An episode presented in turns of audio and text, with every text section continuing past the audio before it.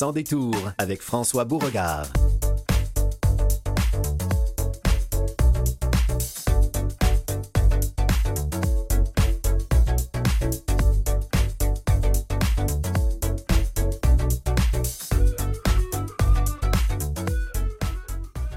Bonjour tout le monde et bonne année. Eh oui, bonne année. L'hiver est commencé. Vous regardez dehors, vous savez que l'hiver est commencé. Puis si vous ne voyez pas ce qui se passe dehors, mettez, simplement le bout du nez. Vous allez recevoir des flocons peut-être. Alors voilà, 8 janvier. Bonne année, santé, joie, succès et, euh, accessibilité et inclusion. Voilà, ce sont les souhaits pour l'année qui s'en vient. Et pour commencer l'année sur une bonne note, on a le plaisir de vous offrir un, cadeau, je pense bien. La première heure, ce sera la rediffusion d'une entrevue que Stéphane Laporte nous avait accordée ici à Canal M le printemps dernier.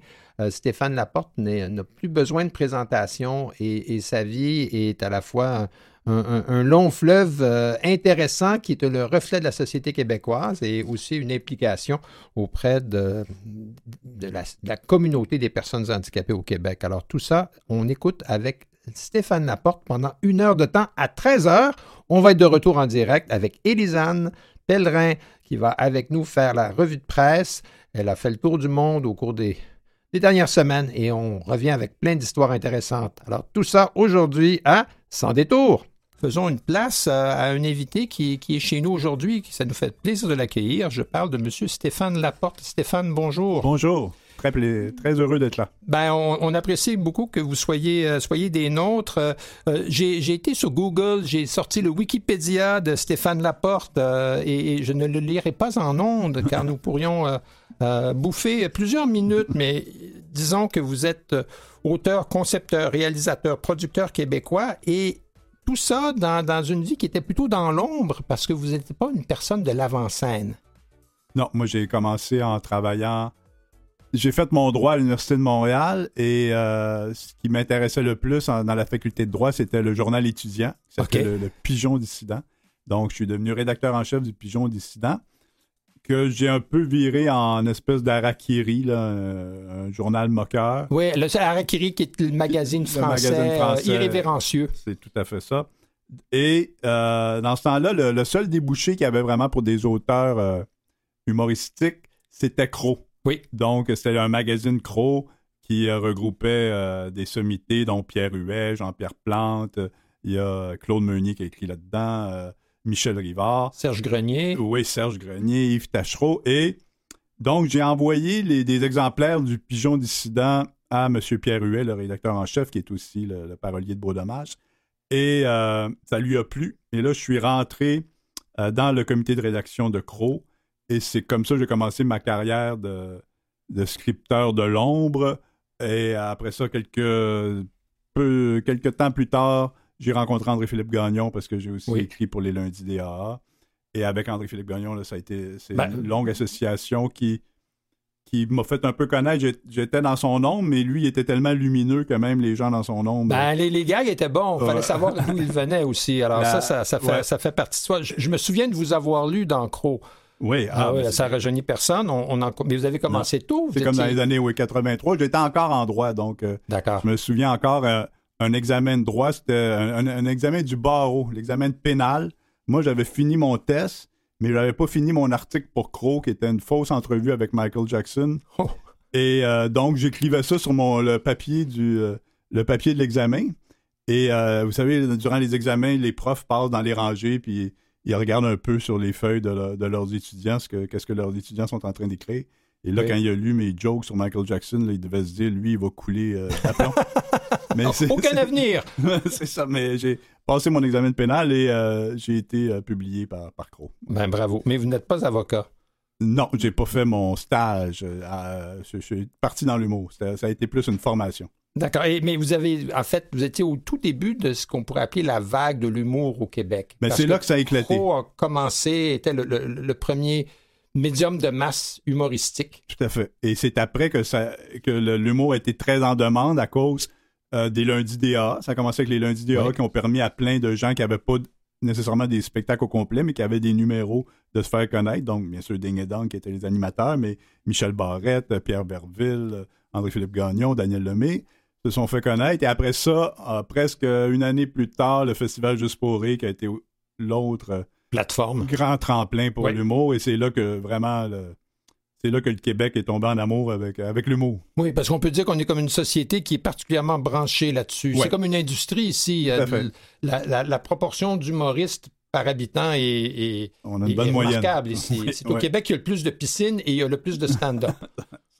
Alors, c'est- un peu spécial, mais vous, vous avez fait plus que ça parce que écrire, c'est une chose, mais vous avez aussi conçu euh, des émissions, Oui. vous avez produites.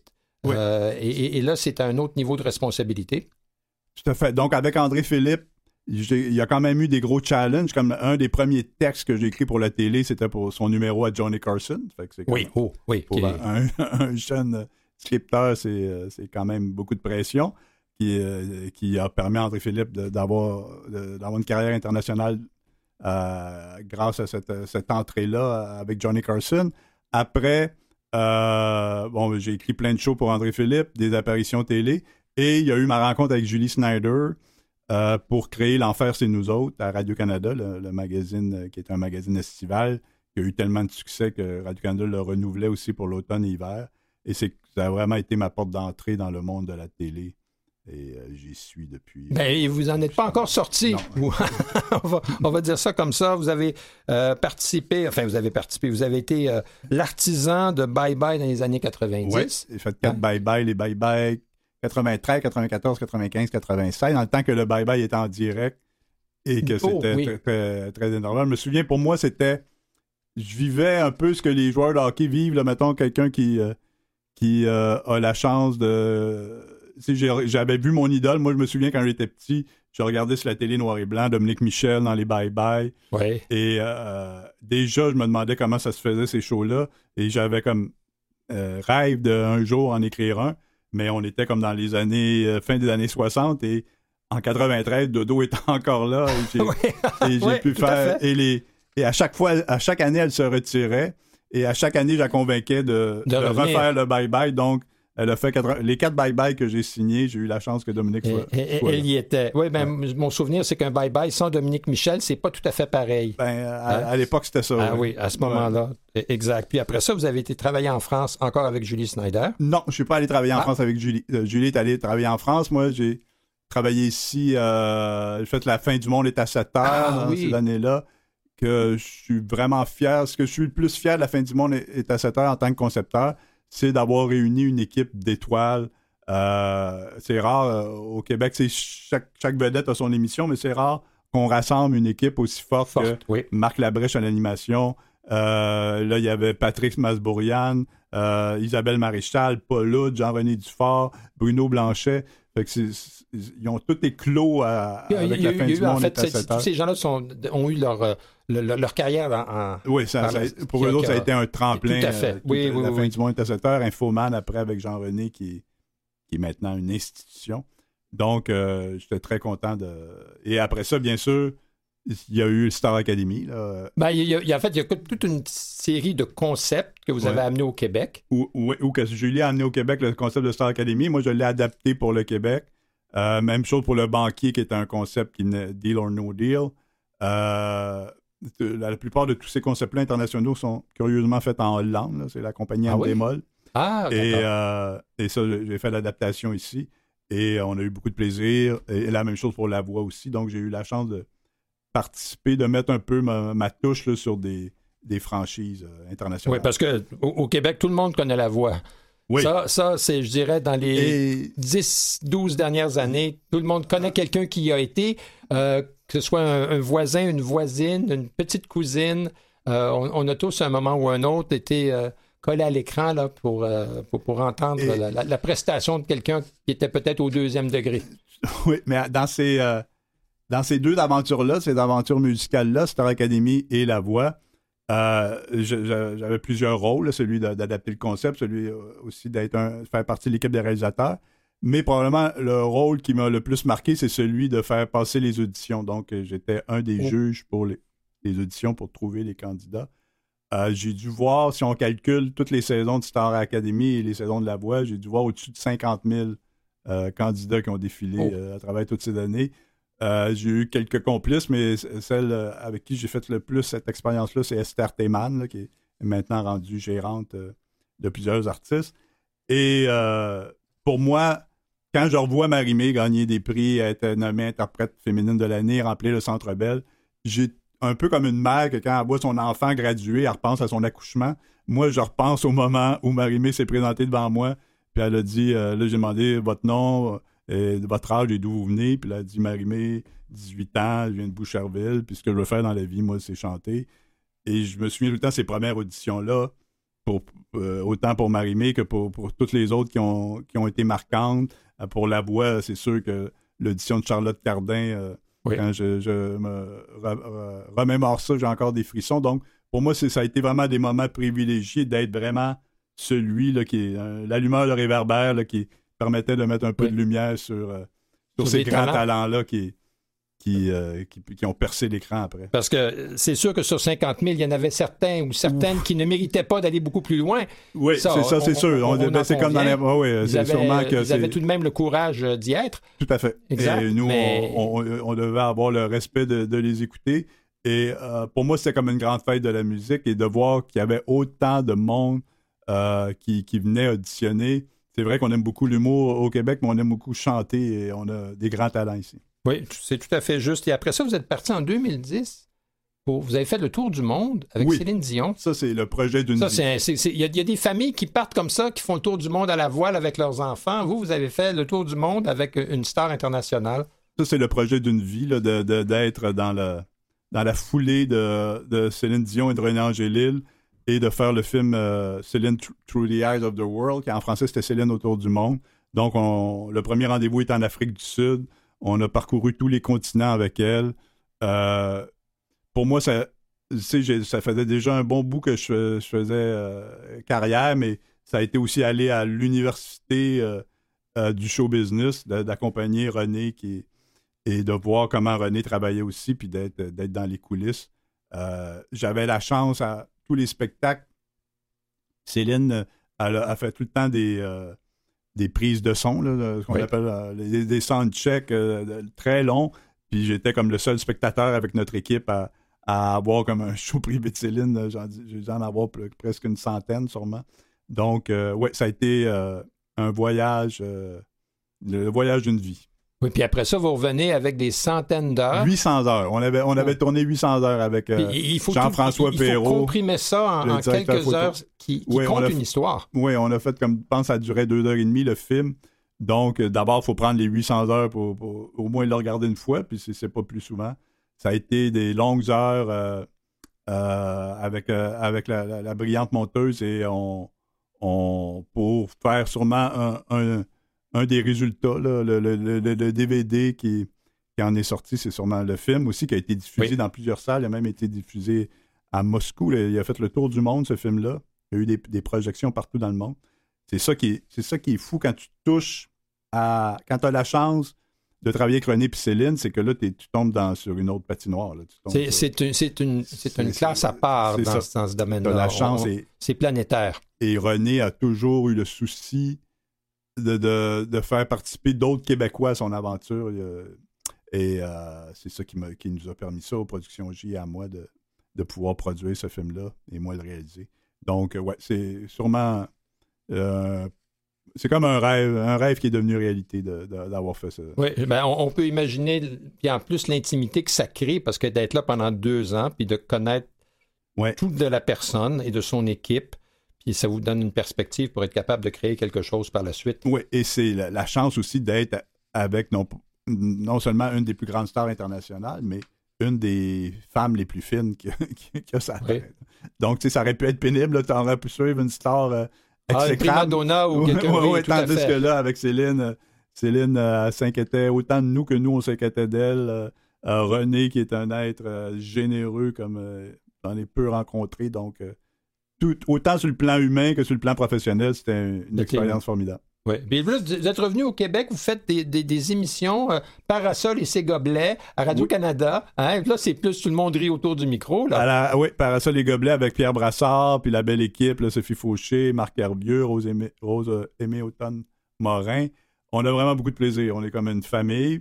j'ai toujours aimé la radio, c'est toujours été un médium qui, euh, que j'aime. Et euh, quand on m'a proposé de faire ça, j'ai dit oui. Et là, maintenant, je suis avec Franco Novo Oui. le samedi matin euh, dans encore une belle gang. Dessine-moi un matin.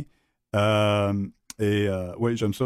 puis travailler avec Franco, c'est c'est vrai, c'est travailler avec une personne tellement. C'est un peu comme si vous étiez revenu à l'enfer, c'est nous autres, mais euh, Ouais, ouais, ouais, dans le via même la genre de format, culture, Oui, puis de traiter l'actualité. Parce que, à travers tout ça, on n'a pas parlé encore, mais c'est sûr que quand la presse m'a offert une tribune en 1996 euh, pour euh, que j'ai une chronique, dans ce temps-là, c'était le dimanche, là, tous, tous les dimanches en page A5, euh, c'est sûr que ça, ça, ça fait en sorte que j'avais, que c'est la première fois que j'avais un lien direct avec les gens. Parce que tous mes écrits avant étaient véhiculés soit par André-Philippe Gagnon, soit par Julie, par, par, par tous ceux qui, qui les ont faits. Mais là, pour la première fois, les gens lisaient, euh, c'est moi qui signais ce qui était écrit. Et euh, je pense que c'est ça qui a fait que j'ai ce lien euh, spécial avec, euh, avec les gens. Mais, oui, tout à fait. J'allais y arriver à, à votre. Ça fait 25 ans que vous êtes à la presse? 26? 1996, donc euh, ouais, ça va faire On, on dépasse 27 ans. 25, voilà, tout à fait. Et, et- et- et de, et c'est vrai qu'on vous connaît maintenant comme étant la personne qu'on lit chaque semaine. C'est ça, je pense Et, que c'est comme ça les ça, gens ça- connaissent. ça- ça vous donne une personnalité, si je peux Mhm. dire, hein, où les gens ont, ont une idée de ce que comment vous êtes, de ce que vous pensez de telle ou telle chose. Alors ça vous ça l'a parce qu'avant vous étiez un nom dans le générique, C'est ça. puis ça c'est autre chose. Mais là vous avez euh, vous êtes un petit peu plus près du public de cette manière-là. En tout cas, de ceux qui lisent la presse. Ah oui, ben, euh, je pense qu'il y en a quelques-uns. Hein? On, va, on, va, on va passer à une autre partie de votre vie. D'accord.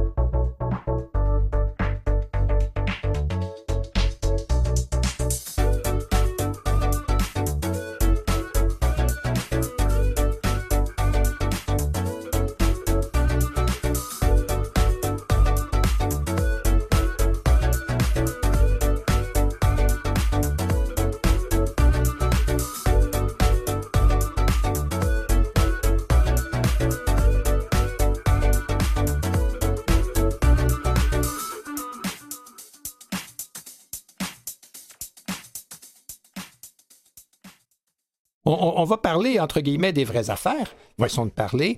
Euh, ici, à Canalem, tout le monde euh, connaît ça, une situation d'handicap. Euh, moi, personnellement, je suis handicapé visuel, comme beaucoup d'autres de mes collègues ici. Euh, beaucoup de gens qui nous écoutent, on, est familier avec, avec qu'est-ce que c'est que d'avoir un handicap, mais en même temps, la vie n'arrête pas là, au contraire. Vous, avez, vous êtes né avec un, problème moteur. Oui, j'ai un problème au, tendon, donc c'est ce qui, ce qui a occasionné un problème de démarche, mais euh, le, le- le- le mot handicap, le, le handicap est souvent plus dans l'œil de celui qui regarde que dans la, personne qui... Qui est à l'intérieur du corps. dit, ouais, qui- parce que pour moi, moi, toutes mes premières années, là, de- mettons jusqu'à 5 ans, j'étais dans une famille, j'avais un grand frère de 7 ans, mon aîné, avec qui on jouait beaucoup, avec qui je jouais beaucoup. J'avais ma soeur qui était ballerine de 4 ans, mon Oh. aîné. Euh, mes, mes parents, tu sais, j'avais aucune notion. Chaque personne était différente. Mon frère était frisé, ma soeur avait les cheveux raides. euh, tout le monde avait ses différentes. Bon, moi, j'avais euh, les jambes croches, mais pour moi, c'était juste une autre façon d'avoir les jambes. Et euh, ce qui fait que c'est vraiment à l'école. Tout ça pour dire que c'était à l'école, quand je suis rentré en société, que là, le regard des autres enfants posait vers moi, c'est là que j'ai compris que cette différence-là me mettait un peu à part. Oui, tout à fait. Vous n'étiez pas le premier choisi pour le ballon chasseur. Euh, non. Voilà. Quoique, euh, Quoique, j'étais euh, pas si pire au ballon chasseur. ouais. Mais euh, tout ça pour dire que c'est ça, c'est dans ce regard-là que j'ai vu comme une différence des questions se poser. Et euh, euh, mais je pense que c'est- ça vient beaucoup de, de la famille. Je suis chanceux. Euh, cette confiance en moi, ma, ma- ma mère a toujours eu confiance en moi. Oui. elle a, elle m'a jamais, j'ai jamais eu de raccourci ou de privilège parce que j'avais de la difficulté à marcher chez nous pour aller dans la cave, parce que c'est là qu'on jouait, mon frère et moi, on jouait aux autos puis au, au jeu de hockey sur table.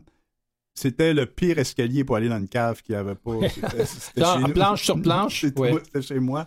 Et d'ailleurs, quand, quand le gars pour, la, pour euh, venir voir les fournaises arriver chez nous, il, avait peur de descendre dans l'escalier. c'est dire. Et moi, c'était cet escalier-là que je devais prendre à tous les jours. Et mon père, il n'était pas question qu'il change l'escalier à cause qu'il y avait un gars qui avait un peu de misère à, À la- à la- à l'arpenter. à, à-. Donc, euh, tout ça pour dire que on- les, obs- les obstacles se présentaient à moi, c'était à moi à trouver une façon de, fait. de, de- de les surmonter. Bon, on voit ça souvent dans, dans les, les- quand on parle à des personnes qui, qui vivent des situations d'handicap. Souvent, la famille et l'attitude positive euh, qui, au lieu de, de s'apitoyer ou de coucouner euh, de façon outrancière, laisse euh, l'enfant vivre ses expériences. À ce sujet-là, j'aimerais que vous me racontiez comment vous avez eu et pas eu vos premiers patins. Oui, mais ça, c'est encore ma, encore ma mère était une personne admirable. Moi, mais tu sais, j'ai eu beaucoup d'amis dans, ma vie et je pense que mes amis devenaient plus amis avec ma mère qu'avec moi, mais j'ai compris parce que c'était vraiment tout le monde. Ça pour dire tout le monde était attaché. Qui connaissait ma mère Léonie euh, était en- tombé en amour avec elle. Et euh, moi, c'est ça, moi j'étais un maniaque de hockey, puis mon frère jouait au hockey. Quand j'avais 5 ans, mon frère avait 12 ans. Et mon frère faisait une patinoire euh, entre les deux maisons dans, on vivait à Notre-Dame-de-Grâce, dans la ruelle euh, à côté de la rue Giroir. Et donc, moi, je voulais des patins à tous les Noëls depuis que je, m'en rappelle, de 3-4 ans, tout ça, je demandais des patins. Et bien sûr, je ne recevais pas des patins. Et une année, ma, je me réveille, on est comme fin novembre. Et C'est j'ai un mois avant Noël. c'est ça. J'ai un cadeau devant moi. J'ai euh, un cadeau emballé. Fait là, j'en reviens pas. Je me demande ce qui se passe. C'est un samedi matin.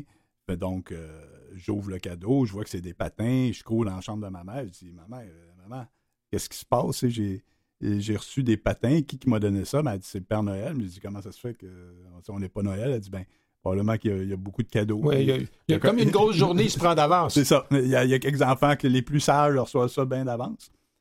Fait que euh, là, euh, je suis emballé. Euh, mon frère a fait une patinoire. Donc, tout de suite, je vais essayer mes patins. Euh, c'est des patins à deux lames quand même. Ma mère avait, pris, euh, avait été intelligente de ce côté-là. Mais même à ça, à cause probablement de la force de mes chevilles ou de mes tendons, j'ai passé l'après-midi avec mon frère à essayer de patiner, à faire deux pas avec une chaise en le tenant en lui. Et à chaque fois, c'était. euh, Ça marchait pas. J'étais plus, plus souvent blessé que les joueurs des Oui, Canadiens. voilà. Vous deviez avoir les genoux bleus. Ouais, plus souvent blessé que les joueurs des Canadiens, là, ce Ouais. pas cette saison. Donc, j'arrêtais pas de tomber pendant toute, toute cette journée-là pour me, me mettre devant cette fatalité-là que je, je, je patinerai jamais. là. Je pourrais jouer au hockey bottine, mais pas à patiner. Et donc, euh, je suis rentré, c'est sûr, en pleurant. Je suis allé dans ma chambre et, euh, et là, j'avais commencé à écrire. J'avais appris mon alphabet puis tout ça assez tôt.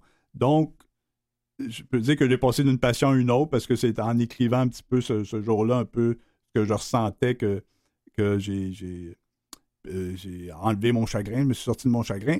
Et c'est sûr, l'intelligence de ma mère, c'est d'avoir pensé me donner mon cadeau de Noël avant Noël pour que j'ai le temps de, d'avoir un autre De, aide, de d'avoir. digérer la situation. C'est ça, de, et que ça m'arrive pas le, le- le 25 décembre, ce- cette journée-là un peu noire pour moi, et que j'ai le temps de demander, et j'avais demandé une petite machine à écrire que, que j'ai eue, donc le- Ah. la, symbolique est belle. là. Oui, ben oui, la machine à écrire. Celle-là, vous l'avez gardée. C'est ça, celle-là, je l'ai gardée. Donc, tout, tout- comme je disais, c'est, ma mère là, qui a été, qui a été euh, sensible et brillante de, de faire en sorte que je réalise que des patins, c'était pas pour moi et euh, que je pas- que j'ai la chance de penser à autre chose. Mais je pense que l'important dans la vie, c'est d'avoir plusieurs rêves. Parce que euh, souvent, les gens s'accrochent seulement à un rêve, mais il y a tellement de choses qu'on peut faire dans la vie. euh, Il faut en avoir plusieurs et on finit par, par en réaliser un, c'est sûr. Oui, puis quand. et- et- parce que d'en réaliser un, c'est déjà, c'est déjà beaucoup, puis ça demande Ouais. souvent beaucoup de travail ça. et, et- et d'abnégation. Mais c'est important de ne pas avoir de limites, parce que souvent, en fait, les limites sont celles que on, on- on C'est s'impose, parce que les autres, de toute façon, nous ont convaincus qu'elles existaient. Alors là, ça, ça, ça, ça fait, ça c'est d'autant plus euh, difficile de, de, de- je dirais, de passer au travers de ces Oui, mais c'est comme. Premier, premier choc, comme vous dites, le regard des autres. Quand vous sortez du cocon familial protecteur, vous vous retrouvez à l'école où là, évidemment, la, la- la compétition sociale est à un autre niveau. Hein? Puis, euh, mais vous étiez, vous étiez calé à l'école tout de même, pour aller Oui. droit. Mais pour, pour continuer ce que vous dites, c'est que le handicap est souvent dans le regard des autres, dans le sens que c'est ça qui nous arrête. Parce que Oui. nous, notre handicap ne nous arrête pas. euh, À parce que ce qu'il faut comprendre, c'est que c'est ça. euh, moi, j'ai toujours marché comme ça. Fait que pour moi, marcher comme ça, c'est, le modèle que je suis. Il marche de même. Fait que j'ai pas connu autre chose. Donc pour moi, c'est pas. C'est pas, pas un handicap. C'est, ma, ma façon, comment mon corps est fait. Donc, mais c'est en voyant comment ça peut déranger les gens qui posent un regard, c'est, là que j'avais comme moins le goût de marcher devant le monde parce que quand je me mettais à marcher devant les gens, les gens me regardaient un peu croche, puis euh, ils se posaient des questions, puis ça, ça pouvait m'arrêter des fois d'aller, fa- de- faire des présentations, d'aller devant les gens quand j'ai, quand je, c'est le, c'est le regard qui me faisait beaucoup plus mal que, que le, le problème que j'avais avec mes jambes. tu sais. Ben oui, parce que souvent, ce regard-là, il n'est pas toujours euh, euh, rempli de, de, de, de mansuétude ou de compassion. Des fois, ça peut être moqueur, des fois, ça peut être, euh, euh, je dirais, outré. Oui, ou, ou c'est comme une, une pitié qui fait que souvent ce regard-là, c'est des gens qui, qui se disent Ah, je voudrais donc pas être Oh de même. oui, oui, tout à fait. c'est ça que tu ressens. là. Tu ressens comme des dizaines de personnes qui, ont, qui t'envoient la même énergie. Oui. C'est je voudrais donc pas être de même. Un peu comme si vous aviez pilé dans un caca de chien, puis on est, on est content, nous, de ne pas l'avoir fait. C'est ça. Hein? Alors que on peut être bien content d'être de même. Oui, tout à fait. Euh, une- une- ça me fait penser à une- peut-être c'est une situation qui vous est arrivée. Les gens qui euh, n'ont pas un handicap euh, et, et- et qui vont s'adresser à une personne handicapée en disant Je sais pas comment vous faites, je Ouais, serais pas ça. Ben, capable. On, l'a entendu souvent, celle-là. ouais. Mhm. Et, et moi, moi, ça me renverse parce que je me dis, l'esprit humain est suffisamment fort que n'importe qui, presque pris dans une situation difficile, va être capable de la surmonter. Mais de tout Oui. d'un coup penser que nous sommes euh, euh, bénis parce qu'on est capable de survivre, Mhm. euh, c'est comme quand quelqu'un me félicite que je fasse mon épicerie. Euh, ben moi, je trouve ça assez normal. Voilà. Ça vous est arrivé, j'en suis on, sûr. on pense de la même façon. Parce que c'est- quelque chose qui, qui, malheureusement, nous. euh, Oui, et pour les gens qui sont proches de nous, euh, c'est la, la- la phrase de, de Saint-Exupéry, euh, euh, l'essentiel est invisible pour les yeux, on ne voit bien qu'avec le cœur, c'est que tous les gens qui nous connaissent nous regardent avec les yeux du cœur. Donc, Oui. moi, pour la plupart de mes amis, c'est eux autres qui sont étonnés quand ils ils s'aperçoivent que des, euh, des nouvelles rencontres peuvent stoner sur mon handicap, alors que pour eux, j'en ai pas. là. Oui, Donc, tout à fait. ouais. Mais c'est. euh, euh, et souvent, on peut être un groupe de personnes qui ont des difficultés. Dans, dans ma vie, je suis souvent avec des gens qui ont des handicaps visuels. Puis on on- on par- on n'en parle jamais. c'est Ouais. pas un sujet. C'est comme si on était une confrérie de gens avec les cheveux roux. Euh, on, on passerait pas notre journée à en discuter. Là. Ça Mhm. donnerait tout simplement qu'on ait cette, cette, caractéristique. Ah, Donc, le, le fait que vous ayez été, euh, je dirais, Mais- élevé d'une façon, euh, euh, euh, je dirais, qui, qui vous a, qui vous a permis de vivre votre vie sans, sans avoir ce souci-là. Ben oui, une intégration totale. Exact. Moi, j'étais au même pied que Bertrand puis Dominique, que mon frère et ma soeur, pour mes parents. Il n'y avait pas de différence. Puis, puis la vie s'est poursuivie. Vous avez été au collège euh, de Montréal. Ouais. Vous avez, après ça, on en a parlé, fait des études en droit. Ouais. Et euh, là, en utilisant l'intellect, euh, évidemment, il n'était pas nécessairement question de jouer au hockey. Alors, euh, le fait de ne pas patiner n'était pas important. Puis vous aviez un bon clavier. Oui, c'est ça. Moi, vraiment, ma passion rapidement a été l'écriture et j'avais autant de plaisir à, à écrire sur Guy Lafleur dans mes scrapbooks quand j'étais jeune que j'en aurais eu à, patiner. C'était vraiment, c'est devenu. Ma- c'est êtes- devenu ma respiration. Ben, c'est ça. Puis euh, on, peut, on peut très bien apprécier quelque chose sans nécessairement le vivre de façon directe. C'est ça. Ben oui. Hein? Ben oui, c'est pour ça que tout le monde. Apprécier l'art. On, on peint pas tous comme Picasso, mais on peut euh, Exact. apprécier son talent. vous pouvez être juge à la voix sans nécessairement chanter vous-même. Il faudrait pas que je Faudrait c'est pas. Voilà. Les très très bons joueurs ne font pas toujours de bons coachs. Non, tout à fait. on l'a vu avec Gretzky, euh, entre autres. Oui, oui, on l'a vu, tout à Mm. fait. Et, et par la suite, dans le développement de votre carrière, vous avez dû être parfois confronté à des problèmes d'accessibilité dans les années 80, 90. Oui, oui, ça c'est sûr que c'est. Pour moi, c'est un scandale, l'accessibilité. euh, ce que les commerces réalisent pas, c'est que c'est une, c'est la dernière ségrégation, c'est de ne pas rendre accessible son commerce, tu sais, parce que bon, il y, a- eu des, scandales avec euh, plusieurs communautés qui n'avaient pas le droit d'aller à, à certains endroits, mais quand on met pas une rampe devant son commerce, on, dans le fond, on dit que les personnes en fauteuil roulant, ben, restez chez vous. C'est comme si Ils ne on- sont pas bienvenus. c'est ça. Et pour moi, c'est impossible qu'une société cautionne ça. Euh, c'est fou parce qu'on vient de vivre une pandémie où, pour la première fois, plein, la, la société au complet a été confrontée avec des restrictions. Euh, c'est fou parce que le, le mot confinement, avant, on s'en servait pour dire que quelqu'un était confiné à son fauteuil Oui. roulant. C'est le seul temps qu'on se servait de ce mot-là. C'était pour décrire les gens en fauteuil roulant. Et là, tout d'un coup, tout le monde était confiné, tout le monde a vécu le confinement, euh, ne pouvait pas aller au magasin, le magasin était fermé, ne pouvait pas aller au restaurant. Mais ça, quand il y a eu le déconfinement, quand c'est revenu, pour, les, pour plusieurs personnes à mobilité réduite ou souffrant de, d'handicap assez lourd, ils sont restés, eux autres, confinés, là, parce que Ça n'a rien changé à leur c'est ça. Alors qu'on a fait plein d'efforts pour. On a vu que quand la société veut là, que tout d'un coup il, il se passe quelque chose, euh, puis que tout le monde travaille dans le même sens, que ce soit pour, pour la vaccination, tout ça, ça on, on voit l'effort. Il pourrait avoir ce même effort-là pour inclure euh, les personnes handicapées. Oui, oui. Ben, je peux vous en compter une bonne pour ce qui est du handicap visuel.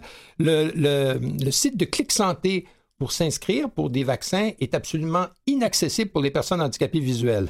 c'est bon remarquable. Ah. Mais enfin, mais il est vrai que de- entre les années, parce que vous avez été dans, dans le monde, si je peux dire, euh, dans les années 80, 90, 2000, euh, il y a tout de même eu un progrès, si petit soit-il. Oui, mais le progrès va. Il y a eu, il y a eu les mentalités, tant mieux, changent pour, pour plein d'injustices. Je pense qu'on le ressent de plus en plus. Mais je trouve que celles qui avancent le moins vite, les, les mentalités qui avancent le moins vite sont celles euh, par rapport aux personnes handicapées. Et ça, c'est sûrement parce que les personnes handicapées ont- sont tellement occupées à, survivre ou à vivre avec leur handicap qu'ils ont, qu'ils ont moins la chance d'aller, sais, mettons, une marche de personnes euh, qui ne peut pas marcher. C'est difficile à organiser quand on ne peut pas sortir de chez soi. Donc, ils peuvent moins manifester, peuvent moins euh, revendiquer parce que quand tu as de la misère à attacher tes souliers, ta, ta journée de- euh, est déjà euh, compliquée. Et il faut donc que des gens. Et moi, c'est. Pendant des années, moi, je. Pour moi, c'était de parler de handicap. c'est- C'était pas tabou, c'est pas ça, mais pour moi, ça.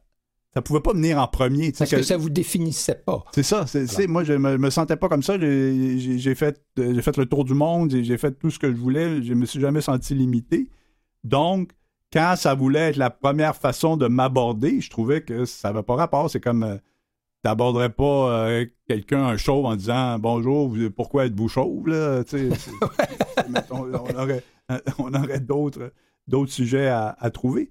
Donc, mais à un moment donné, je me suis rendu compte que si moi qui avais quand, quand même, quand même un, un problème physique, je prenais pas la parole, qui la prendrait? Sais, Parce qu'il y, a- y y peu de gens qui viennent, qui, qui- qui portent ce, ce projet-là, qui, po- qui portent cette cause-là.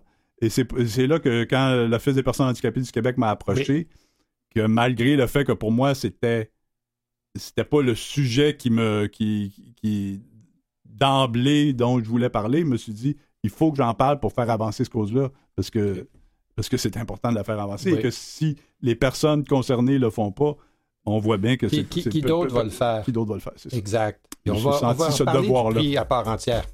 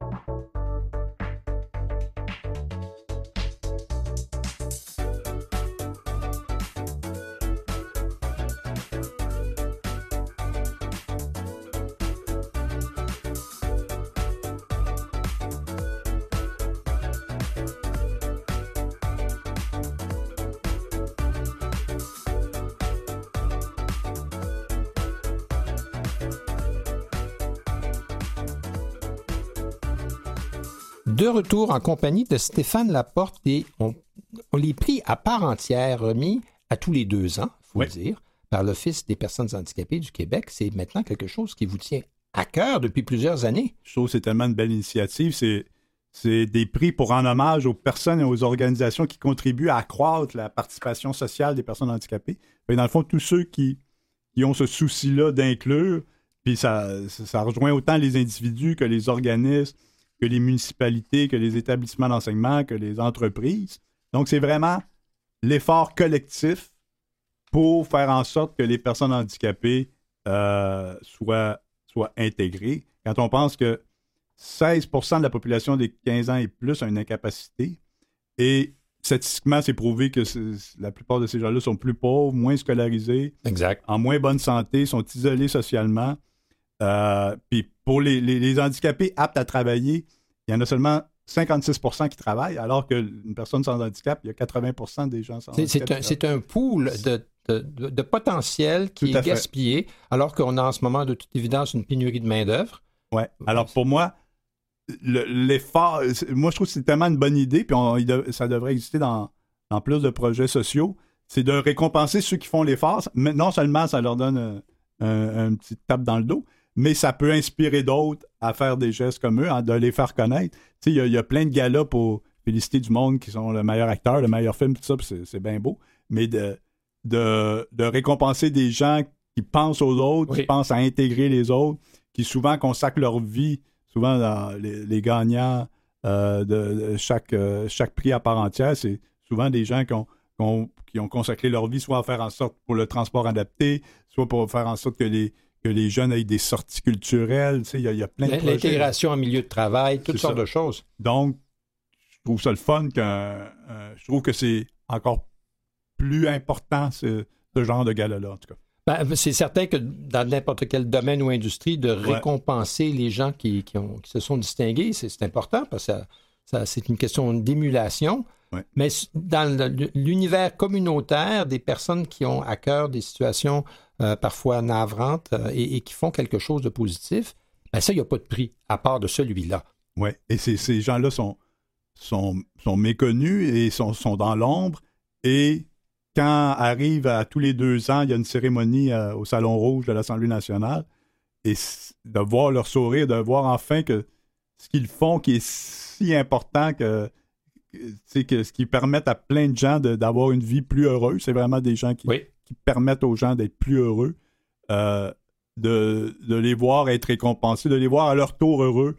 Euh, moi, en tout cas, ça, ça, ça me remplit de bonheur. C'est Ben, parce que c'est contagieux. C'est tout un, littéralement, bonheur contagieux. il, il change des vies. Ouais. Euh, et souvent, on se- ce terme-là de changer des vies peut être euh, utilisé à toutes les sauces. On peut même Mm. vendre des thermopompes avec ça. mais mais l'idée est que oui, effectivement, ce sont souvent des gens aussi qui ne cherchent pas la gloire ou le, le profit personnel parce qu'ils travaillent avec des Non. moyens qui sont euh, fort modestes souvent. Et, et Ouais, je pense que c'est- d'autant plus honorable de récompenser des gens qui ne cherchent pas les récompenses. C'est qu'ils font ça parce que c'est leur vocation, parce que c'est c'est comment qu'ils sont faits, qu'ils sont tournés vers les autres. Alors, je- c'est ça, je trouve ça euh, d'emblée plus important. les- la mise en candidature pour euh, elle la, la terminée, actuelle euh, vient de se fermer. Bon. fin, fin février. Mais là, euh, il va y avoir ça, ça encore, c'est un autre jury auquel je, je prends part. Je vais- on va recevoir plein de candidatures, il va y avoir un tri, puis on, on va être un petit jury euh, fait à l'Office des personnes handicapées du Québec pour désigner les gagnants. Et c'est tout le temps, comme, comme disait, une cérémonie très, très, très touchante. Parce qu'il y, a- y y des prix pour les organismes à but non lucratif, les Oui. municipalités, les MRC, les établissements d'enseignement ou les entreprises, parce qu'il faut, faut quand même distinguer euh, des, des- Oui, puis il faut aussi euh, stimuler tous ces organismes-là parce que c'est important. Là, on, tantôt, on parlait de, des endroits adaptés qui sont encore trop peu fréquents. Mais c'est en, c'est en faisant connaître ceux qui font des efforts que ça va peut-être donner le. Euh, ça va peut-être allumer quelqu'un à côté qui dit ben moi aussi je pourrais ajouter une rampe ou Oui. faire en sorte que qu'on puisse venir euh, chez moi. tu sais. Ben, c'est parce que souvent, en fait, c'est plus vendeur des, des- des discours qui sont positifs Ouais. plutôt que de taper sur la tête et de pointer du doigt. Euh, c'est sûr que parfois, il faut le faire aussi parce que sinon, ça avance pas tout à fait à la bonne vitesse. Mais de, de- de souligner les gens qui font les bonnes choses. Et la remise du prix serait le 3 décembre prochain, Journée internationale des personnes handicapées. Ouais. Hein, rien de moins. Alors, le- comme, comme membre du jury, ben, ça doit être un, un- un- un travail touchant parce que vous voyez Ouais. plein de gens qui mériteraient presque tous de gagner. Tout à fait. Ça, c'est vraiment. Il faut, faut souligner un gagnant. C'est ça qui, qui permet, que, qui permet d'en parler, mais euh, ce sont tous des gagnants. Dans, dans, le, l'in- dans le domaine dans lequel vous, vous, vous œuvrez, vous vous êtes euh, un, un incontournable, et, et- sinon omniprésent et incontournable, je dirais. Euh, ça, c'est, positif, là. Euh, dans le domaine du spectacle, du divertissement, de la télé, ainsi de suite. Euh, est-ce que la représentation des personnes en situation d'handicap dans ce qui est projeté au public est suffisante? Non, vous avez tout à fait raison. Tout à l'heure, je disais quoi qu'il y a 16 de, euh, des gens qui ont un handicap et euh, à la télé, euh, on, on est loin du compte. Il y a, peu, de gens qu'on voit à la télé en situation de handicap. Moi, j'ai toujours. Où j'ai pu être en état de, choisir, c'était quand je parlais tantôt, quand je faisais des auditions, et on, a vu quelques candidats qui, qui, venaient avec des handicaps, mais c'était vraiment comme la voix, ça le dit, c'était la voix. Et d'ailleurs, ce concept-là qui, qui vient de, de Hollande aussi était quand même génial, là, de- les auditions à l'aveugle, où Oui. c'était vraiment pas l'apparence qui, qui faisait en sorte qu'on était choisi. Euh, donc, euh, vous- je- si je comprends bien le sens de votre question, oui, oui, il n'y a, y a pas encore assez de personnes handicapées à l'écran. Est-ce que je pourrais encore faire plus ma part pour qu'il y en ait? euh, Ah, ben, je voulais pas vous mettre de pression, Non, là, vous mais- pointer du doigt. Vous avez raison. Euh, Je, je travaille en ce sens-là, mais, mais c'est ça, c'est que il faut aussi stimuler qu'il y ait plus de personnes qui s'y présentent. C'est comme, c'est comme un, cercle vicieux qu'on, a réussi à, à, à, à briser pour, euh, pour faire en sorte qu'il y ait beaucoup plus de diversité qu'avant à la télé. Tout à fait. ça commence, je pense, à- les portes commencent à s'ouvrir et là, c'est le, le bon timing pour, euh, pour euh, encourager ça encore plus. Oui, parce qu'il y a, il y a dans, dans le, dans l'univers euh, des médiatiques ou plutôt de, de- de représentation à l'écran, euh, il va y avoir parfois, je dirais, traditionnellement, quand il y avait une personne handicapée, elle était le sujet de l'émission, Ouais. euh, soit parce qu'elle était particulièrement inspirante, hein, on- on- on- comme le petit Jimmy là, dans Lancer compte, que, Oui, que- oui. que le coach fait lever de sa chaise roulante là, dans, dans son fauteuil, euh, dans la chambre des joueurs, là, pour dire Regardez, lui, il est capable, vous devriez gagner la Coupe cette année, vous aussi. Euh, ça, c'est, c'est, c'est, c'est un petit peu euh, sirupeux. Euh, Il y, a ça où c'est des gens qui, ont, qui sont accablés par le malheur. Mais c'est jamais des gens ordinaires. C'est ça. Pas très souvent. C'est ça. Je pense que c'est ça qui manque. Je pense qu'il faudrait écrire des séries en ce sens où la personne handicapée, c'est pas ce qui la résume. C'est ça. Exact. Mm. Que Ça donne que l'avocat, dans la prochaine scène, euh, est, est sourd. Ou euh, que l'avocat dans la prochaine ou l'avocate dans la prochaine scène est, est en fauteuil roulant. Mais il n'y en est pas question dans l'histoire. Comme ce qu'on vit tous les deux. là. Nous, exact. on- on- dans notre quotidien, euh, ce n'est pas ce- no- nos handicaps qui, euh, Qui, qui, font euh, que dans nos activités, nos, nos handicaps sont pas mis en valeur. là. Qui nous définissent. Ils n'ont pas rapport. Tout ça. à fait. Et, et- et ça, évidemment, il y a encore du chemin à faire. Mhm. On a vu récemment, tout de même, euh, à je pense à des émissions qui, qui tournent en ce moment, comme dans Stat, euh, le petit garçon d'Isabelle la chirurgienne, hein, qui est joué euh, par Benjamin Gratton, je pense. Ben, il, joue, il joue qui il est, mais toute l'émission ne tourne pas autour de ça. Ça, c'est très bien. Euh, Bravo aux auteurs et aux producteurs. Moi, à, à 19h, c'est souvent le début des parties de hockey. C'est pour ça que je, Ah, c'est pour ça que je vous manquez. je suis moins fidèle à, à Ouais, Stat, ben, mais euh, Par- parlons de hockey un série. peu, parce que vous mis le sujet là-dessus. Hein? Vous aimez le hockey depuis Depuis toujours. Toujours. De- euh, autant, je pense, comme bien des Québécois, tu sais, on, on se rappelle pas quand est-ce qu'on commence à aimer notre père et notre mère. Et moi, je me rappelle pas de. C'est si tôt dans, dans mon développement que je me rappelle pas quand j'ai commencé à aimer les Canadiens. Là, pour moi, j'ai toujours aimé les Canadiens depuis, depuis que j'existe. Je me souviens que mon père euh, l'a probablement perçu parce que moi, je. J'apprenais les cartes de hockey. Mon père était un grand fumeur, fait qu'il allait souvent au dépanneur euh, s'acheter ah, des cigarettes. oui, chercher ses Et cigarettes. là, il pouvait pas revenir du dépanneur. S'il revenait avec un paquet de cigarettes, il fallait qu'il revienne avec des paquets de cartes de hockey. Donc, j'ai eu beaucoup de paquets de cartes de hockey. Et euh, j'apprenais par cœur tous les statistiques. là. On me montrait la photo de Rogatien Vachon. Je pouvais vous dire en arrière tout, tout ce qui était décrit, tout ce qui Oui, était écrit. tout ce qu'il avait fait, d'où tout il ce qu'il avait venait. fait, euh, le Palmerolville et tout ça. Et euh, tout ça pour dire que ma passion du hockey vient de- du plus jeune âge. Et mon père, à 5 ans, c'était le vieux forum. là, ça. Oui. C'était donc le forum avec des colonnes. là. Et euh, je me souviens, le premier match de hockey que j'ai vu, c'était un match nul 1 à 1 Canadien Ranger. Et quand j'ai vu la lumière, quand je suis rentré dans le vomitoire, là, c'est pas un très beau mot, là, mais c'est ça, qui, nous, qui nous donne accès à nos sièges euh, au forum. Et la lumière de la glace, la réflexion des, des, euh, de, de l'éclairage sur, le, sur la patinoire, pour moi, c'était comme euh, un rêve. là. Ah oui, c'était un blanc brillant, les couleurs nettes, nettes des lignes bleues, Oui. de la ligne rouge. Et l'autre truc, je pense, qui Et il fait n'y avait pas d'annonce sur les bandes. Non, pas du tout. et et l'autre truc qui fait que l'identification est si forte pour un enfant avec les joueurs de hockey, c'est que moi, avec mon frère, je jouais au hockey bottine dans Ruelle.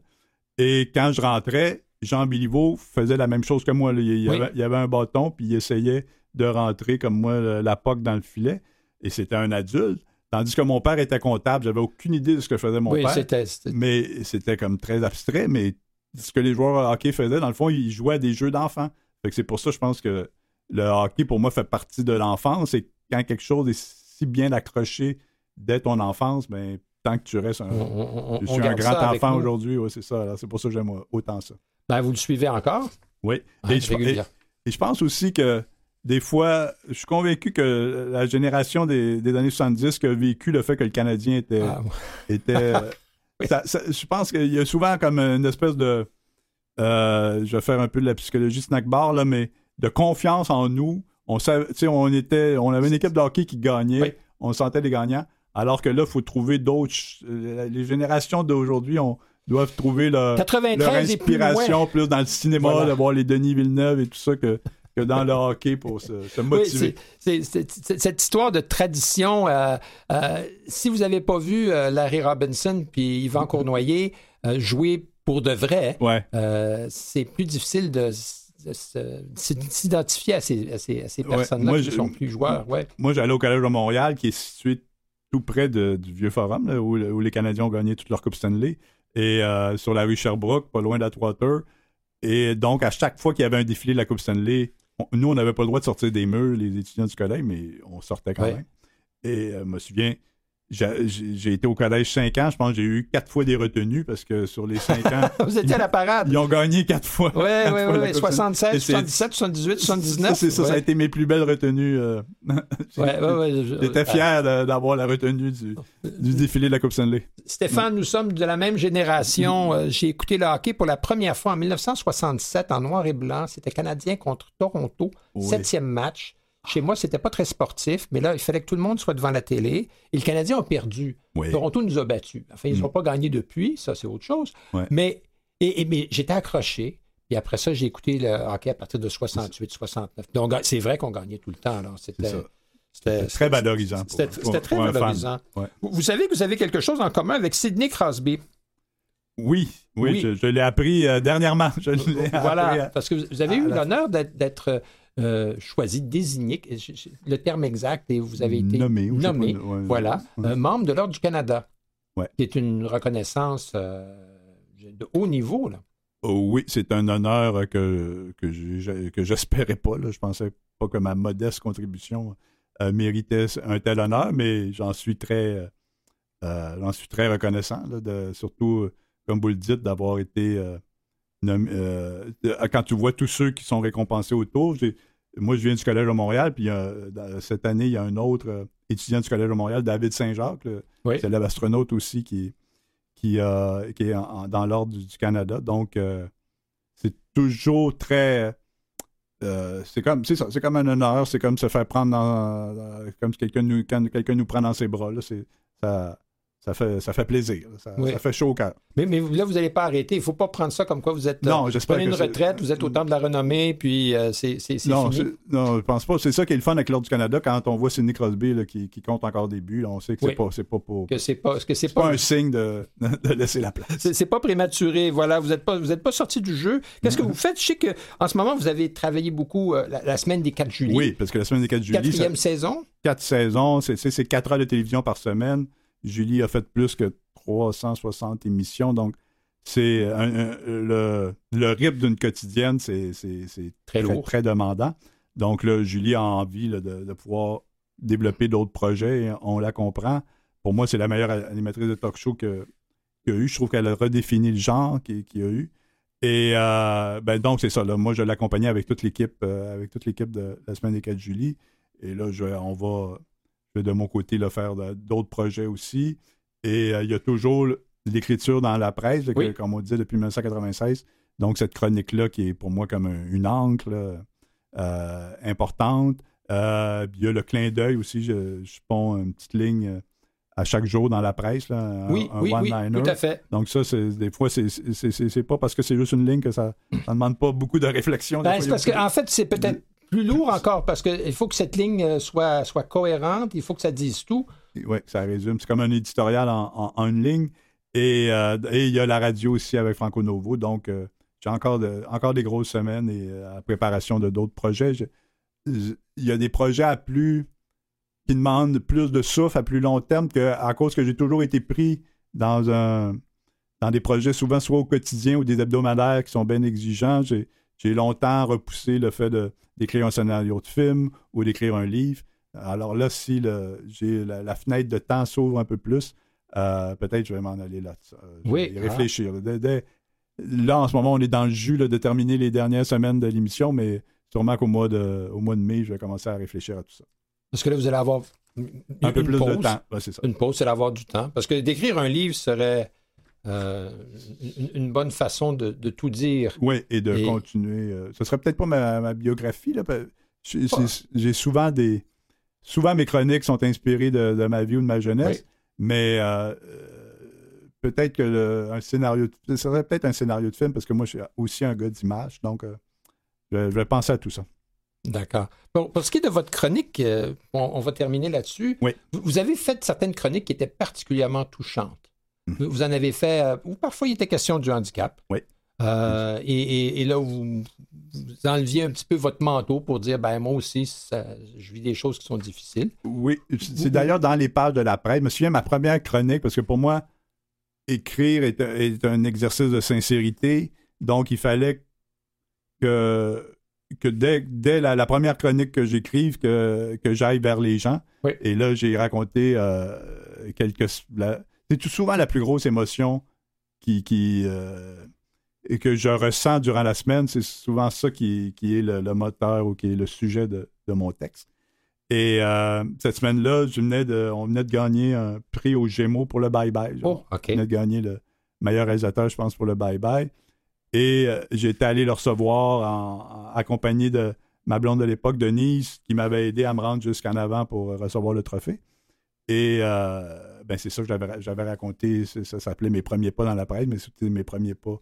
C'était une des premières fois. que, vous sortiez de la coulisse. Que je marchais devant le monde euh, pendant un si long trajet de mon banc, aller jusqu'en avant. Euh, et que les gens me voyaient. Pour bien, bien des gens, ça ne savait pas. C'est peut-être un choc, oui. Oui, c'est ça. Il y, a un exercice de vulnérabilité là-dedans.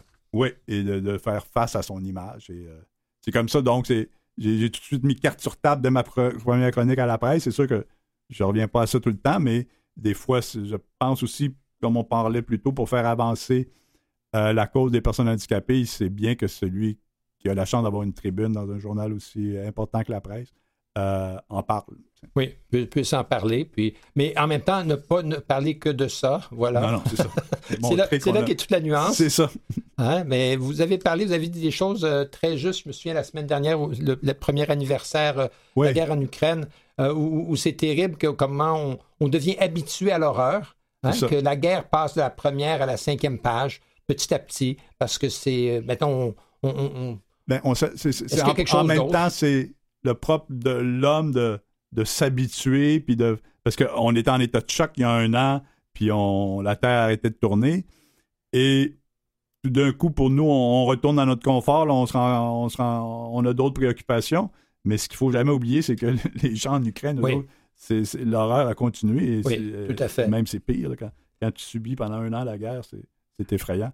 Donc, euh, et c'est souvent la pression, la pression populaire. des, fois, on pense qu'on peut, on peut rien y faire, mais je pense qu'au contraire, quand les, les populations sont sensibles à, à un conflit. Euh, bon, le Vietnam, ça a pris bien du temps, mais euh, à un moment donné, ça devenait impossible pour les Américains de ne pas se de, de, ne pas se regarder dans le miroir. C'est ça. Ben, c'est sûr, c'est plus difficile de faire en sorte, surtout sa table est très longue, peut-être le miroir est très, est très loin que, que, que Poutine, se, Poutine se, oui, regarde dans le miroir, mais faire en sorte que cette pression-là fasse qu'un jour euh, ce, ce, conflit finisse. Ben, que la, au moins que la pression fasse en sorte que nous continuions d'appuyer euh, les, Ouais. les- les- les victimes du, euh, du Et que nos dirigeants se sentent interpellés par ça. Et tout à fait. Ça, sont en, ce- en ce moment, et euh, c'est bien.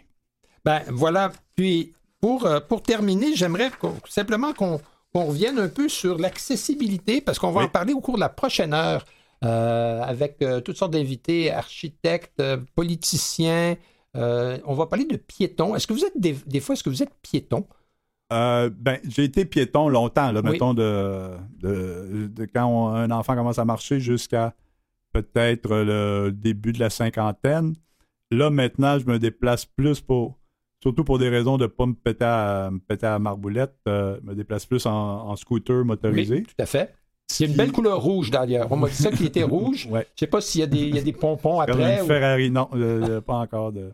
Puis j'ai pas de miroir non plus pour voir euh, si quand j'écrase quelqu'un en reculant. Mais euh, donc, je me promène plus souvent qu'autrement en, scoot- en scooter motorisé. Et euh, ben, le- je- donc, je me, je me bute à- aux endroits inaccessibles, euh, Oui, bien sûr. là. exact. Euh, Et, et- et- tout- presque tous les jours. là. Et ça, et ça, ça tant que ça ne sera pas, euh, comment je dirais ça, devenu monnaie courante ou, que ce soit normal que Je comprends pas parce que en universel. 1900, je pense, 75, il y a eu l'année des personnes handicapées. Et là, il y a eu comme un gros effort pour rendre accessibles les endroits. Et on dirait que dès, c'est tout le temps ça quand il y a une crise, dès que là, on a eu comme euh, le début d'une crise, il fallait couper les budgets, fallait couper- la, la première place ou dans les, les premiers budgets qu'on a décidé de, de couper, c'était ceux pour justement euh, rendre l'acc- l'accessibilité plus, plus grande. Et on, on en a subi les contre-coups pendant plusieurs décennies. Tout à Ce fait. qui fait que le règlement du bâtiment qui devrait faire en sorte que- un commerce ne peut pas se dire un endroit public si tous les gens ne peuvent pas s'y rendre. Sais, pour moi, ça, ça va de soi. Et Je- Au, au cours des dernières années, on a eu l'impression qu'il y a eu des, des- des groupes qui, un après les autres, de façon tout à fait justifiée, comprenons-nous, euh, ont fini par avoir un peu leur, leur place autour de la table Ouais. de la communauté. Je pense euh, au- au- il y a encore beaucoup de chemin à faire euh, pour les, les- les gens de euh, communauté LBGTQ, euh, les, les- les peuples autochtones, les gens racisés, ainsi de suite. Euh, on parle d'islamophobie, des, des- des- des phénomènes qui existent, qu'on essaie de combattre. Mais l'inclusion des personnes handicapées, c'est comme la dernière, la dernière frontière. Ouais, et ça- c'est parce qu'on ne parle pas assez fort. Ben, merci beaucoup, Stéphane Laporte, et merci de parler en notre nom. Merci. Merci. Avec François Beauregard. Et oui, de retour et maintenant, de retour en direct après cette excellente euh, entrevue de, que Stéphane Laporte nous avait euh, accordée.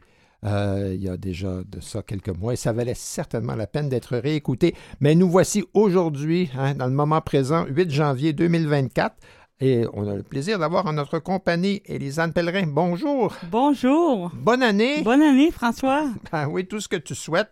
Hein, c'est- des fois, on ne sait pas si on, a- on va avoir assez d'une année pour avoir tout ce qu'on souhaite. Quelles sont vos résolutions de nouvelle année, François? Ah, mm, oui, une de mes résolutions, c'est de ne pas faire trop de mansplaining. Là. Ah, Ah, bien. ah, on va essayer ça, mais c'est pas toujours facile. Cela dit, on fait la revue de presse. Retournons à nos actualités. Tout à fait. Et, et encore une fois, en France, il y a, il y a comme un- une, vague de, de demandes pour l'aide pour les personnes en situation de handicap, juste qu'on vient de recevoir un sondage qui dit que les plus jeunes dans la société trouvent que les personnes handicapées en ont trop. Ouf! Oui.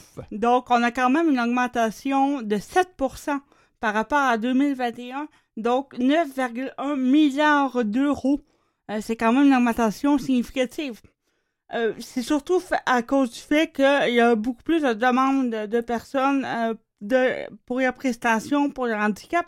Donc, il y a eu plus de demandes dans les dernières années, entre autres parce que maintenant, le handicap psychologique est euh, considéré comme étant euh, valide pour ce- cette prestation-là, ce qui n'était pas le cas avant. Euh, c'est ce qui fait, entre autres, augmenter beaucoup les demandes parce qu'on sait que euh, les problèmes psychologiques euh, sont en hausse un peu partout, en France et aussi au Canada ici. Donc, c'est entre autres ce qui fait augmenter beaucoup les demandes. Les, les, demandes. les demandes de prestations et 7 c'est quand même un bon... c'est pas, pas petit, ça, 7 et, Mais il y a, d'une part, on peut penser qu'il y a les... je dirais, les, les ce qui nous revient à la COVID et à la pandémie, euh, les conséquences euh, de cet isolement-là sur la santé mentale des gens. Oui. Il y a aussi peut-être un meilleur diagnostic euh, qui, qui, est appliqué, peut-être des maladies qui avant passaient inaperçues et malheureusement non traitées ou sans, sans adaptation pertinente, maintenant aujourd'hui sont identifiées. Mais les problèmes psychologiques sont donc euh, acceptés pour la prestation de compensation du handicap depuis le 1er janvier 2023 seulement. Oh, d'accord. Ben donc, c'est tout nouveau. Non, ben, ça explique euh, tout à fait l'augmentation qu'il puisse euh, y avoir eu dans les demandes. Il y, avait un sondage dont on avait parlé. Oui, on en a parlé, oui. Il y a, avant les fêtes, par la Commission nationale consultative des droits de l'homme, euh, des, femmes aussi et des autres, je suppose, qui relèvent que 31 des moins de 35 ans estiment que les personnes handicapées coûtent, entre guillemets, trop cher à la société. Alors, ce ne sera pas euh, des, hausses de prestations euh, qui, vont faire changer malheureusement cette opinion-là. Peut-être qu'il va y avoir une nécessité d'éducation populaire ou comment une, une, cohorte de jeunes travailleurs, travailleuses doit accepter qu'une partie du soutien de l'État aille à des gens qui sont handicapés. Ah là là. Mais en même temps, il y a beaucoup plus de jeunes qui ont fait, euh, ben beaucoup plus, non, légèrement plus de jeunes qui ont fait des demandes pour euh, cette prestation-là. Donc, on parle quand même d'une légère augmentation de 1,7% Donc, on, c'est pas ce qui fait la plus grosse de la différence dans les chiffres, mais quand même, euh, étant donné là, il, problèmes psychologiques euh, qui affectent euh, les jeunes, entre autres, euh, et toute la population dans les faits, mais aussi les jeunes. Il y, a plus de jeunes qui demandent cette prestation-là, qui avant étaient beaucoup plus prises par des gens en situation de vieillissement. Oui, où, là, le handicap est un handicap moteur avec une dégénérescence, ainsi de suite. Alors, on, c'est à voir comment la, la, cohorte des 18-35 ans en France va va, évoluer. accepter, va évoluer dans sa, euh, sa perception de l'aide de l'État aux, personnes en situation de handicap. Travailleurs handicapés, là aussi, depuis le 1er euh, janvier, c'est-à-dire depuis euh, la semaine dernière, des nouveaux droits pour les personnes qui exercent en France dans des entreprises adaptées. Oui, on parle des mesures adoptées lors de la loi sur le plein emploi. qui reste cependant toutefois, cependant toutefois, oui, qui reste cependant incomplète selon mm-hmm. Euh, Sébastien Pilavi, qui est un, un écologiste qui euh, demande en fait que ce soit encore mieux euh, parce que pour lui, on, a fait des avancées, mais c'est pas encore suffisant. Cela dit, depuis donc quelques jours, il y a personnes en situation de handicap qui travaillent dans des titres, dans des titres restaurants, dans, des ESAT. Des établissements et services d'accompagnement par le travail. Ah, ça, c'est des entreprises adaptées en France. Oui, donc des entreprises qui, euh, qui ont dans leurs employés des personnes en situation de handicap. Euh, maintenant, ces personnes-là ont le droit, entre autres, de faire la grève, sont aussi reconnues euh, comme étant des employés à, à, temps plein. Donc, on, parle que ce soit des gens qui sont on, les appelle des assimilés salariés, ok? Pas des salariés, des assimilés salariés. Mais quand même, ça leur donne un peu plus de droits. Donc, entre autres, oui, un droit de, faire la grève. Un droit également à, un meilleur salaire. Euh, à un salaire qui, euh, qui euh, plus près du salaire plus minimum. Près, oui. plus près du salaire des, des autres travailleurs. Et euh, on, parle, on ne parle plus donc d'indemnisation, mais bien de salaire. Avant, on parlait d'une indemnisation, euh, mais ils sont, ils ont toujours pas. Donc, donc je l'ai dit, le même, le même titre. Donc, ça, c'est une des choses qui est un peu euh, à, retravailler selon les personnes qui travaillent pour le droit des handicaps en France. Oui, ben, maintenant, ils auront dorénavant le droit d'a- d'adhérer à un syndicat, Oui. de faire la grève, de se faire rembourser les frais de transport ou encore de bénéficier euh, de, coupons pour aller au restaurant, des choses comme celle-là. Mais il y a quand même, il reste encore euh, dans un, un- un vieux fonds hein, dans, la- dans le Code du travail en France où les travailleurs handicapés euh, qui sont intégrés en emploi ne sont pas tout à fait encore des travailleurs ou des travailleuses. Non seulement on parle de, de la nomenclature, donc assimilés, salariés, mais également on parle que ces gens-là ont euh, des périodes euh, où ils sont à l'essai euh, qui sont beaucoup plus longues que, Oui. que les autres. Et donc, pour certains défenseurs des, des droits des personnes en handicap, cette période-là est beaucoup trop longue et ce serait injustifié euh, et que je ne respecterait pas les droits euh, des personnes en situation de handicap. Oui, tout à fait, parce que ça donne davantage de, de marge de manœuvre à un employeur de, euh, de, me- de mettre fin à l'emploi avant qu'il ne devienne permanent. Oui, tout à fait. Et je- on peut penser malheureusement que ça arrive dans certains cas que ces personnes-là on, on, on utilise un peu ce, ce, ce paragraphe-là des, des, euh, De, la de, période. de la convention Ouais. euh, contre ces personnes-là. Exactement. Parce qu'il faut comprendre que euh, les, travailleurs handicapés ne touchent pas un salaire, comme vous disiez tout à l'heure, Elisane, mais une, euh, allocation, une indemnisation qui varie entre 55 et 70% du salaire minimum. Euh, alors, et, euh, par-dessus ça, il y a une allocation aux adultes handicapés qui, est fournie par l'État. Alors, euh, il y a. Ce n'est pas comme, euh, mettons, dans le programme ici au Québec où on paie l'équivalent du salaire minimum de chaque candidat.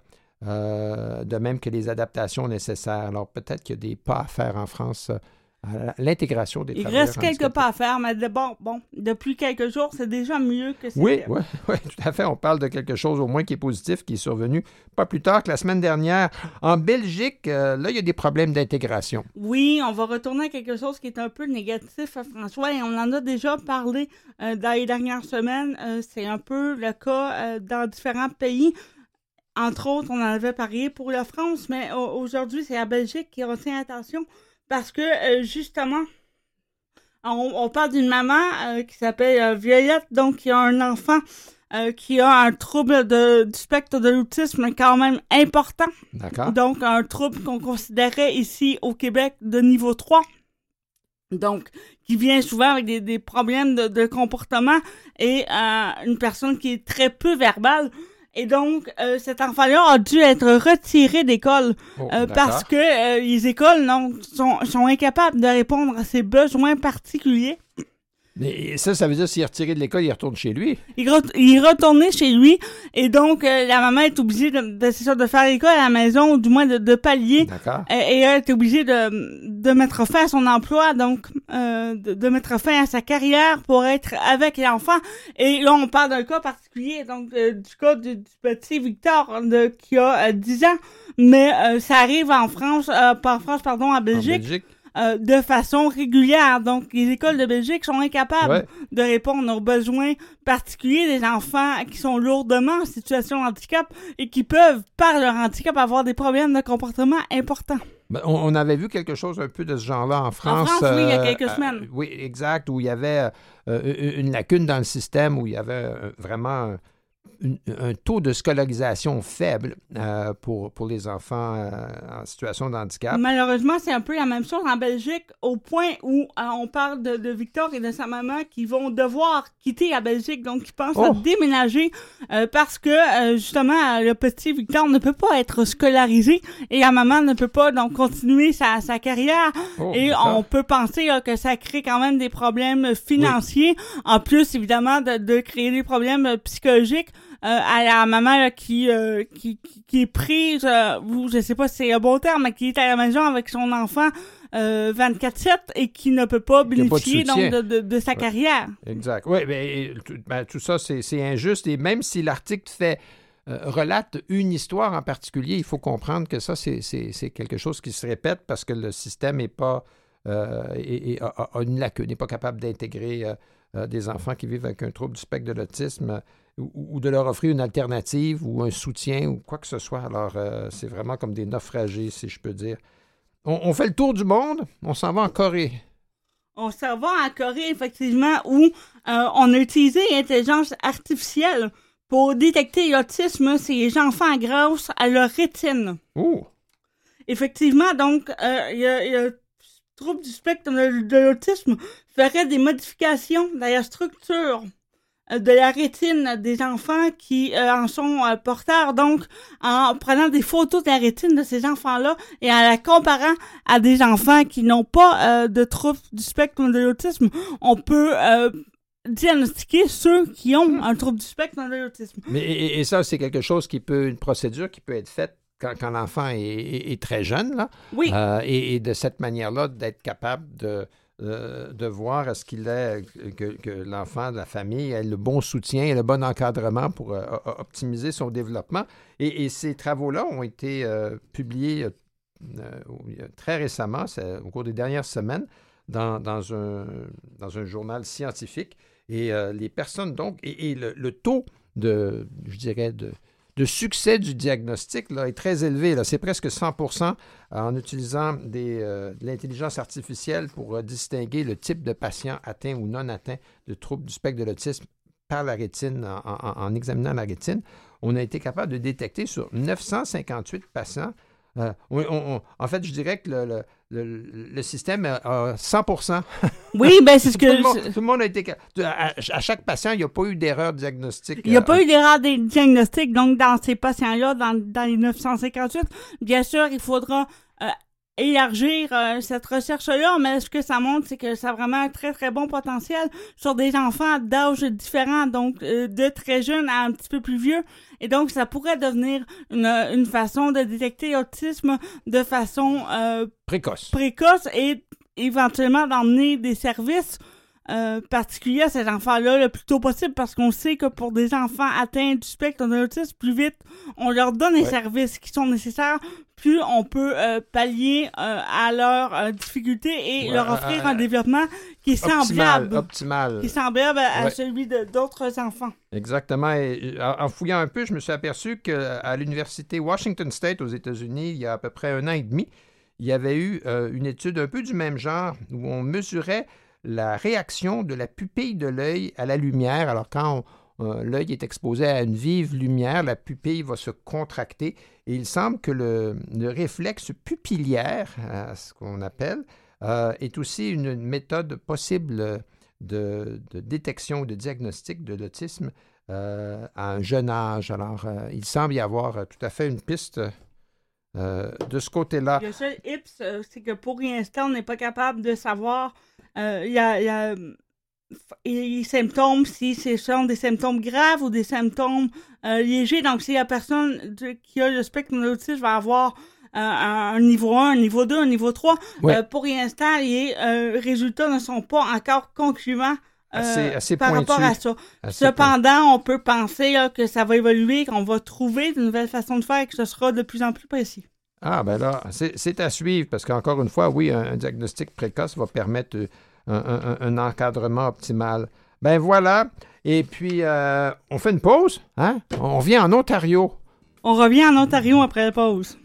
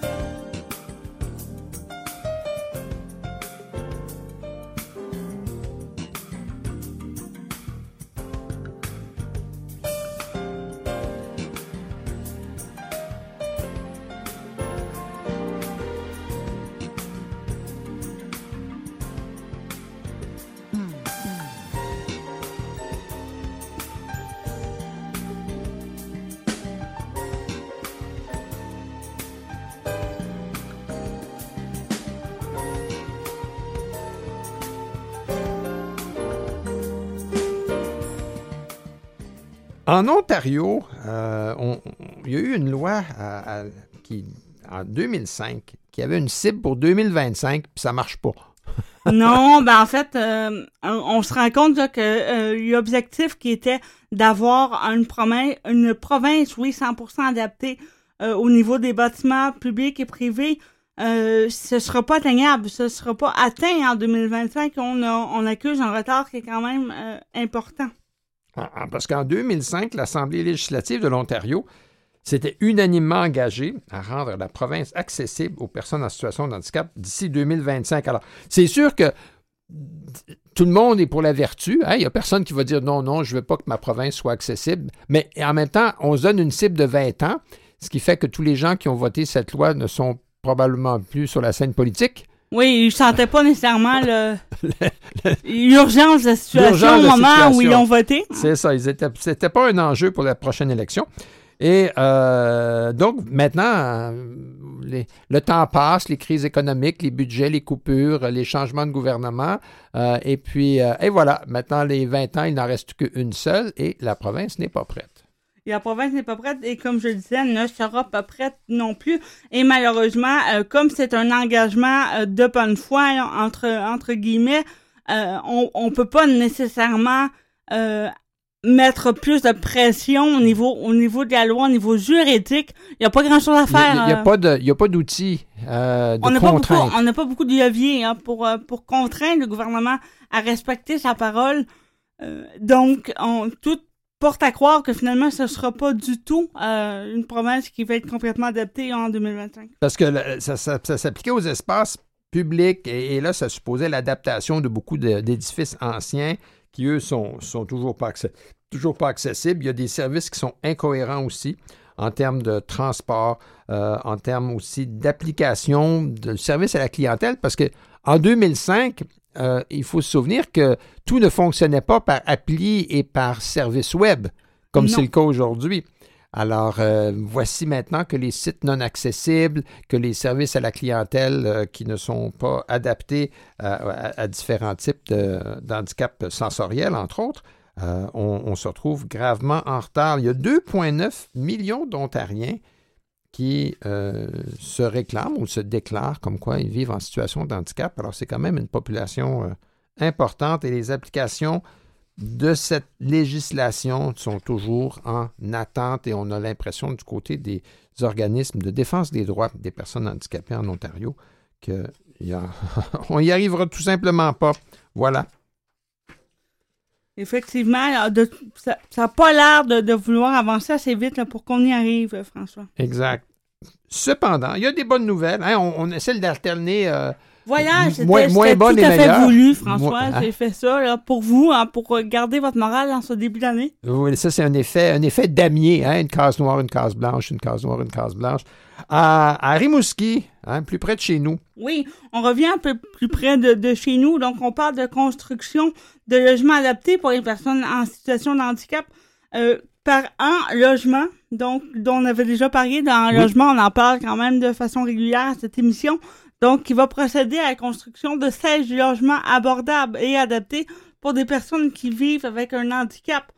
Euh, un projet qui comptera deux immeubles de 8 appartements, d'une ou deux chambres à coucher, euh, qui seront érigés donc sur le boulevard de la Grande Ourse. Ça, c'est à Rimouski et, et- c'est important parce que je connais des gens qui habitent à Rimouski et qui me l'ont confirmé. Rimouski est une des villes du Québec où la crise du logement est particulièrement Oui, euh, c'est très grave là-bas, donc on parle quand même de gens qui pourront aménager dès juin 2024. Donc, euh, effectivement, ça va répondre en partie, à tout le moins, à la crise du logement qui, on l'a dit et on l'a répété euh, dans les dernières semaines, François, touche particulièrement les personnes en situation de handicap parce que quand on ne trouve pas de logement, imaginez de trouver des logements adaptés.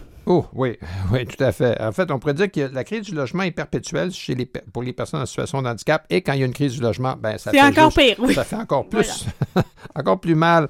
Alors, euh, ce projet euh, a été rendu possible par des subventions, entre autres du gouvernement du Québec, du Fonds de solidarité, de la FTQ, euh, ainsi de suite. Alors, bravo à En Logement. hein? C'est H-A-N-logement, vous l'auriez compris. Ah là, bonne, mauvaise nouvelle, mauvaise. euh, et, et- et ça, c'est un sujet ici qui, qui, au- auquel nous avons souvent. euh, oui, dont on parle beaucoup. consacré. Mais Euh, malheureusement, on en parle oui. beaucoup parce que euh, ça fait beaucoup l'actualité puis que le problème ne se règle pas. On parle bien sûr des femmes handicapées qui sont victimes de violences conjugales, euh, qui ont euh, des barrières importantes lorsqu'elles décident de quitter leur partenaire. Donc, une euh, chercheure de l'Université de Montréal qui a fait une recherche qui vient tout juste d'être euh, publiée, qui parle que les personnes en situation de handicap, les femmes en situation de handicap, euh, sont particulièrement vulnérables parce que, euh, d'abord, euh, quitter une relation euh, violente, euh, c'est ouais. toujours extrêmement difficile. Là, on parle qu'en plus, les personnes en situation d'handicap euh, ont souvent euh, des besoins financiers qui sont plus importants, donc gagnent malheureusement moins bien leur vie et qu'en plus, elles peuvent être dépendantes du conjoint euh, pour ce qui est des soins, hein, des soins des soins personnels et, et- et du transport. et du transport. Et, et- finalement, en plus, les, les ressources disponibles qui sont déjà, je dirais, pas à la hauteur de la demande, pour les, ces ressources-là sont en plus peu souvent adaptées. Oui, donc on parle de, bâtiments qui ne sont pas adaptés. On parle aussi de transport qui ne répond pas à la demande. Donc, si vous avez besoin de quitter votre appartement euh, à 2 heures du matin, par exemple, euh, trouver un transport adapté, ça sera, ça va être difficile pour ceux qui connaissent euh, euh, les problèmes avec le transport adapté hein, dans différentes villes du Québec. Déjà, euh, c'est difficile d'avoir un transport en pleine journée. Euh, donc, avoir un transport Un à 2 heures du transport d'urgence. Souvent, c'est ça, souvent d'urgence, ça devient extrêmement compliqué pour ces femmes-là. Donc, de, de se sortir de cette situation-là. euh, et en plus, comme je, je le disais, il y a toute une question aussi euh, de finances, de ressources. Oui. euh, que les personnes en situation de handicap, les femmes en situation de handicap ont des difficultés à avoir. Donc, elles sont souvent très, très dépendantes du conjoint et dépendantes de l'environnement, ce qui fait que dans les faits, euh, elles ne veulent pas quitter ou elles retardent Euh, le fait de, elles, sont, de elles en sont incapables là, pour. Parce que parce qu'ils sont incapables d'avoir la logistique là, pour les aider. Exact. C'est donc Martine Lévesque, qui est professeur à l'école de réadaptation de l'Université de Montréal, qui a sonné alarme avec euh, cette recherche-là pour dire que nos services euh, au Québec doivent être mieux adaptés aux besoins de ces femmes-là, qu'on doit réfléchir en fonction de ces femmes-là, qu'on doit adapter nos édifices, qu'on doit adapter notre service de transport adapté. Euh, et euh, plus largement euh, enlever le plus d'obstacles possibles au niveau structurel pour que ces femmes-là soient économiquement euh, mieux euh, capables de d'être autonomes dans Ouais. l'optique euh, d'avancer un peu plus euh, euh, au niveau de cette problématique-là qui, depuis plusieurs années, a peu d'avancement. Tout à fait. Et, et- et c'est parce que ce qui est pire, c'est que dans la- la- plus- les femmes en situation de handicap sont deux fois plus susceptibles de se retrouver dans une situation de violence. Alors déjà, elles, elles sont plus souvent encore que la population féminine en général dans une situation de violence et elles ont encore moins de moyens pour s'en sortir. Alors, la- la- les- on- on- On imagine bien le casse-tête. hein. et tout à fait. Alors, c'est bien que ce soit un sujet qui, euh, qui revienne, je oui, dirais, régulièrement euh, à l'agenda et on va, on va, On va certainement en reparler. parler, ah oui, voilà. il faut, il faut en parler pour, il faut, il faut que ça bouge. Euh, le, le- le temps presse, mais avant de, de faire de, de faire la place à la musique de Canalem pour cet après-midi, on- le site de Radio-Canada, ce week-end, il y avait, à, mon, à mon sens, un excellent article qui a retenu notre attention. Oui, un article qui demande à quand euh, plus de créateurs, de créatrices euh, au niveau de la télévision euh, au Québec. Donc, on parle, et on en a parlé, François, dans, dans les dernières semaines ici, on parle de la représentation des créateurs, des créatrices en situation de handicap qui n'est pas à la hauteur. Donc, on, on voit euh, de plus en plus, oui, de, de de comédiens, d'acteurs en situation de handicap, mais au niveau des créateurs, au niveau des métiers derrière la caméra, Exactement. Oui. euh, c'est encore très très peu représenté. L'i- L'idéation euh, des, des- des dramatiques, ainsi de suite, n'est pas encore le fait de personnes en situation de handicap. Donc, sur le site de Radio-Canada, rubrique cinéma, cet excellent résumé de la situation. Moi, je vous, je vous recommande de le lire. Euh, c'est vraiment bien. On, fait, on, on cerne, on cerne bien la situation. Kevin Breton, notre euh, collègue, ami, euh, euh, a fait aussi un podcast carte blanche sur la question du handicap et de la culture. C'est tout le temps qu'il nous reste, Lisanne. Ça a passé vite Ah aujourd'hui. là là là, déjà, l'année est entamée. Merci Mathieu Tessier, Claire Guérin. À la semaine prochaine.